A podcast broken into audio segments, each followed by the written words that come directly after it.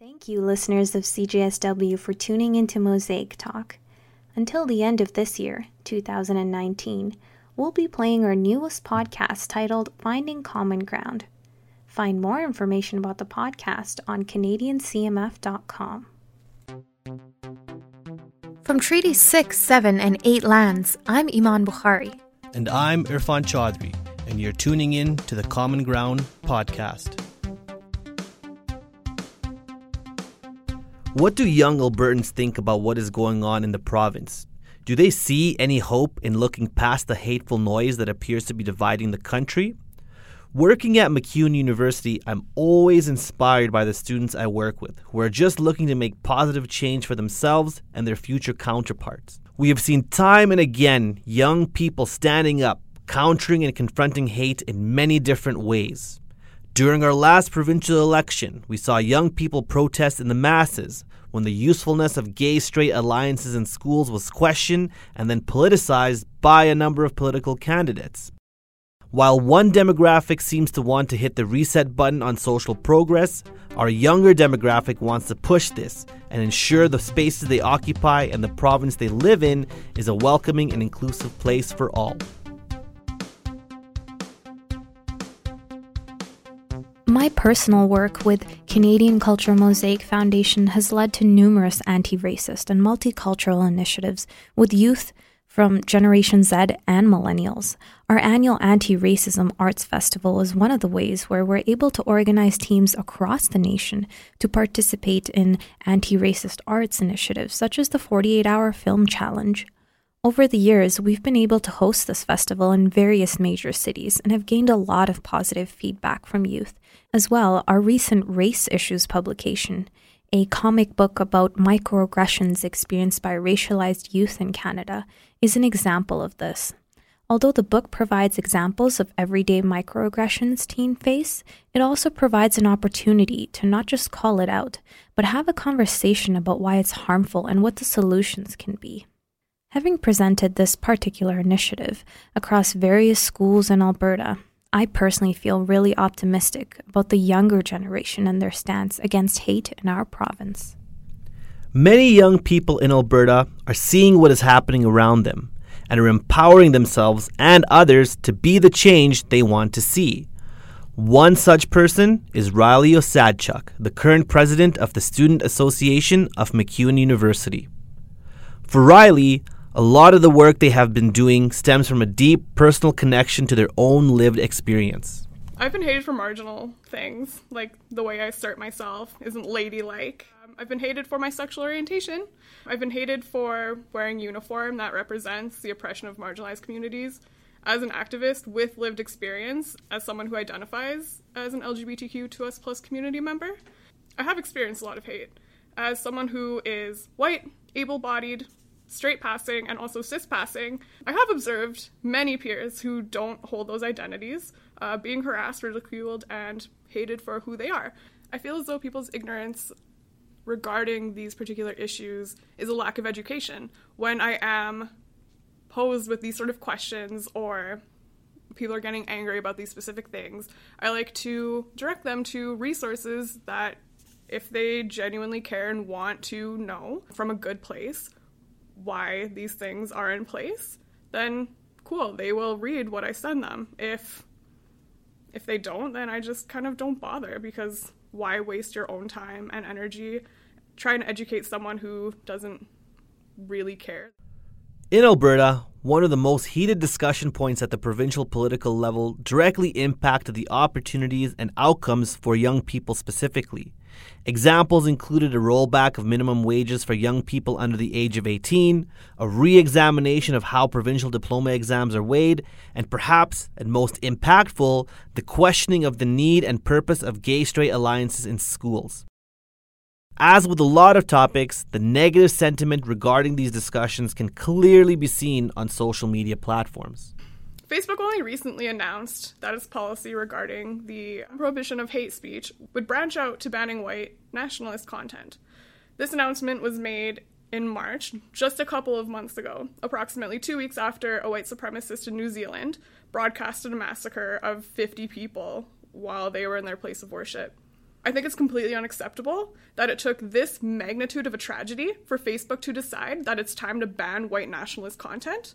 Allowing people with hateful ideas to maintain membership on such a large platform allows for them to feast on the outcasts of society the loners, the hurt, the vulnerable, those who are heavy with resentment, and make them feel like they belong, like they have a home in their cliques. That is how hate groups are organized. That's how hate is perpetuated.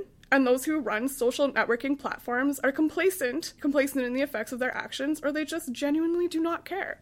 So I think that's completely unacceptable, and social networking platforms need to do better. At this point, these groups have already formed. They're they're already they're already gathering together. They already have different platforms to connect with each other. If this would have been the standard to begin with, I'm sure that these things would have not it wouldn't have gotten as bad as as it is right now.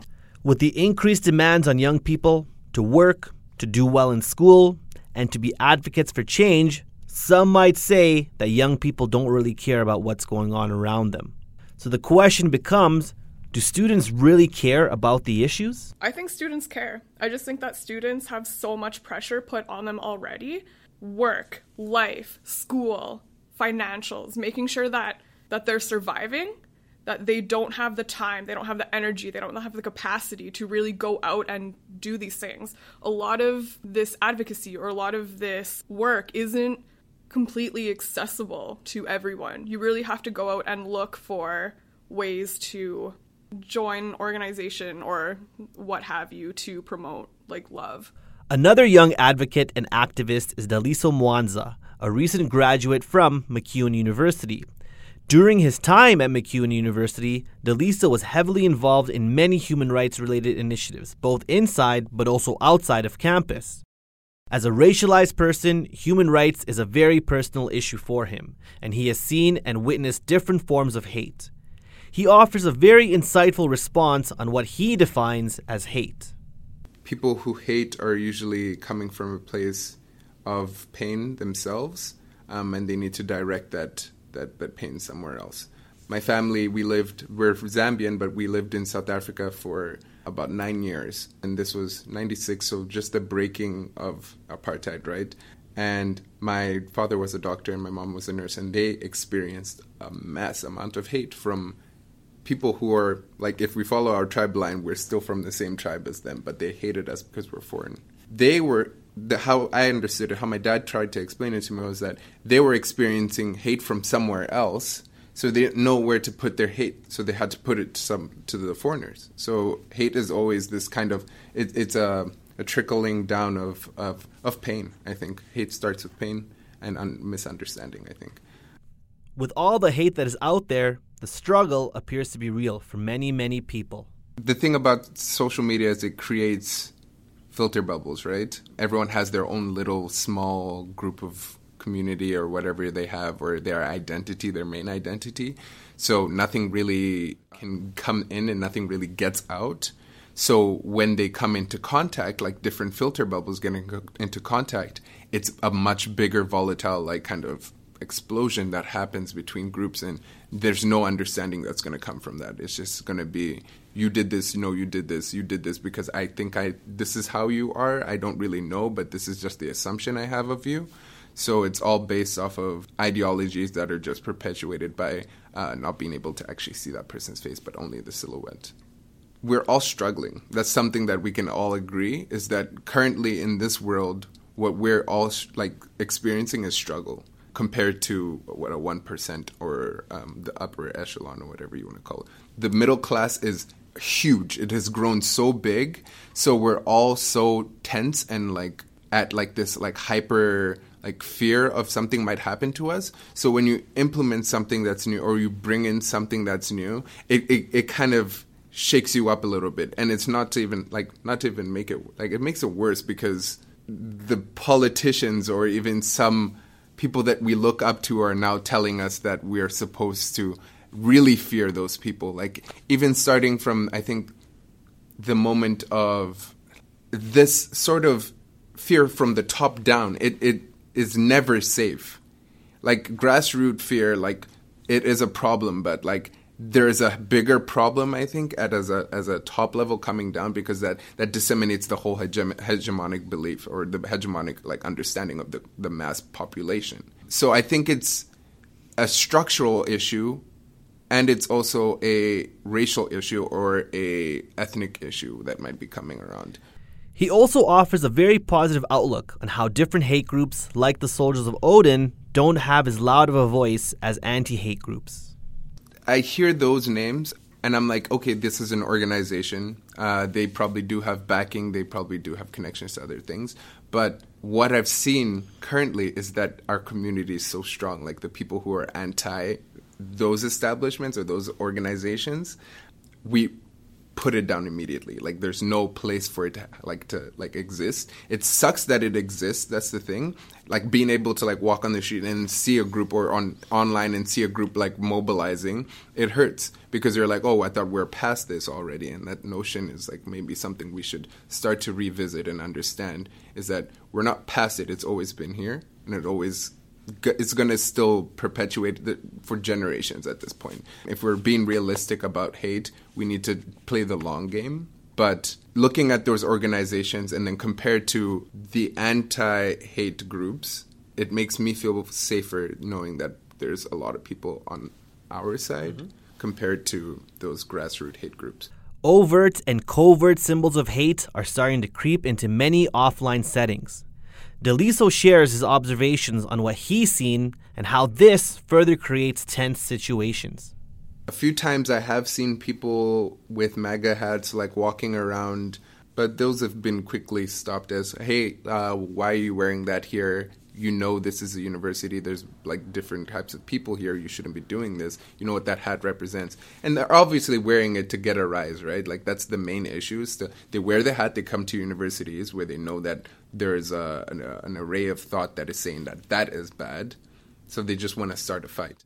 A lot of the times people as humans we do things that are usually funny. I think humans are pretty funny I think we're pre- like because we're readable, we're able. To, you can see how we behave and all the the sort of small things we do. So if someone else is has an abundance of something that we don't have, usually we try to bring them down and not like allow them to show that abundance, right? So if someone is coming from a point of hate um, and they see that someone else has a lot of love, they might try to play it another emotion that they have as like anger, which is close to hate but not really hate. So they forget and neglect all the love, right? So it's that bringing down so that we're at the same level and now we can bicker and whatever. I don't know as much as you want to be putting above yourself on someone else or something like that. But I can never really understand why people want to do that sort of thing. But I, I think it is a way of being on top of someone else. So it's I can find Instagram or Twitter to be um, educational tools as well. But a lot of people go to uh, Instagram or Twitter for that sort of like the water in the cup river thing, right? So like you want to just kind of take whatever you you can get at that time, right? Um, and a lot of the time when you grab, if you're just using and using Instagram in a way that isn't productive, it can create ideologies of hate. It can create ways of thinking that I don't necessarily think are productive for our society because it's so frequently changing and it's being turned over instead of people just sitting down with an actual thought and then thinking about it and being like, okay, how do I change that in my life, right? Like using it as a um, like a kind of a workbook, right? While university students are at the forefront of countering some of these negative narratives out there, there's also some work happening at the high school and junior high levels as well. I had a chance to sit down and chat with Barbara Silva. Barbara is not a youth, but a community activist, giving a lot of her time to advocate for children's rights to an accessible, quality, and equitable public education. Most of the people who are having the conversations, who are discussing education, who are, and I hate the word stakeholders because it commodifies education, but but the stakeholders around this topic tend to be Caucasian or or white men and so the conversation isn't even happening at that level. The conversation is happening with the students, the conversation is happening with the parents and the families who are continuously marginalized. But I don't think anything real or substantive is being done in this province to talk about the way that children of color, children in poverty, and newcomer children are experiencing education in Alberta today. Not a thing. Through Barbara's work with Support Our Students Alberta and Action Against Racism in Education, she hears from many concerned parents and students talking about systemic racist issues in our education system. There's no recourse for them. They can go to the principal and they can go to the administration and they're told their experiences aren't really happening. They're told they're imagining these things. They're told there are no resources for them. They don't know what to do. This is why some people come and tell us their stories. And and honestly, most often people come and tell us their stories and we say, "We know this is happening. We're sorry you're having this experience. You are not alone. This is oppressive. This is systemic racism. You have the right to a quality education." And and most oftentimes they write back and say, "Thank you for validating my experience because everybody in the system is telling me that this is not happening, that there is no racism, that there is no oppression, that the experience I'm having aren't real. And all they really want is for someone to validate that. Obviously, what they really want is to break down those barriers. But in most cases, it's not even acknowledged that it exists. Although systemic racism in schools is no easy problem to fix, Barbara believes it's crucial to do something about it within the classroom setting as children are more open to learning. Kids are at their most open and able to interact across differences. So we think it's really important now more than ever to not silo children into homogeneous environments. At, at a public school, we should have Christian children learning learning in the same room as Muslim children, Jewish kids, uh, kids with disability, LGBTQ kids. We need that diversity in the classroom, very inclusive, because if not, if we silo all these children based on all of these differences, what's society going to look like in 20 years? In 20 years, when all of these kids have grown up in their homogeneous environments and then have to go to work together or have to live together, they've never really interacted.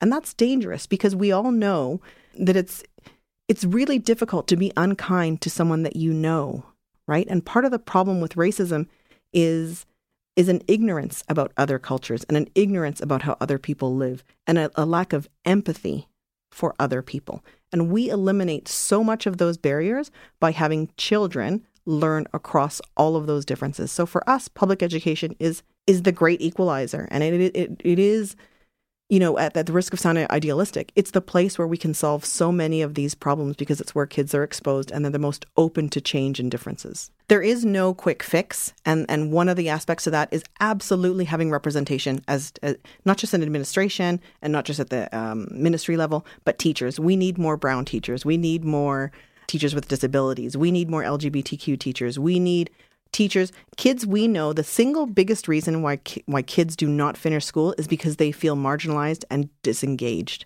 They don't feel valued. And when they see curriculum that represents them, teachers that represent them, they're more likely to stay engaged and graduate. And that is something that benefits society as a whole to have an educated population that can contribute back, put back into that pot of taxation. So, absolutely, there has to be a, a, a bigger focus on teacher training and drawing people from different cultures into uh, into the workforce and education. And at the end of the day, it's not just about schools and teachers or only about youth. We all have a role to play. Without using diversity or our own family or peers as an excuse for being inclusive, real change requires real work to be done which needs a lot of effort in actually looking and empathizing with the experiences of others around you without denying their valid experience. Uh, that's really, really interesting because it's not just about having a black friend. How often do you go out? You know a black person. There might be Asian kids on your hockey team. Do you go out to dinner with them? Have you invited them to your home? Have you listened to their experiences? Um, you know, have, have you have you actually interacted with people who are different than you, not just know them. Because I think currently, and I had this discussion just earlier today with with uh, with a friend of mine, that diversity, that word now has absolved us of achieving any real inclusion or breaking down any barriers because we we've ticked the box. My hockey team's diverse. Yes, you have kids of color on there. You have not included them. You have not made um, ways to knock down barriers for them to feel accommodated in your environment. So diversity or having the, the, the brown friend isn't enough. You've got to go further than that for sure. In our final episode, we reflect on the current state of hate in Alberta. Do we have any hope of finding common ground in the face of increasing political and social polarization?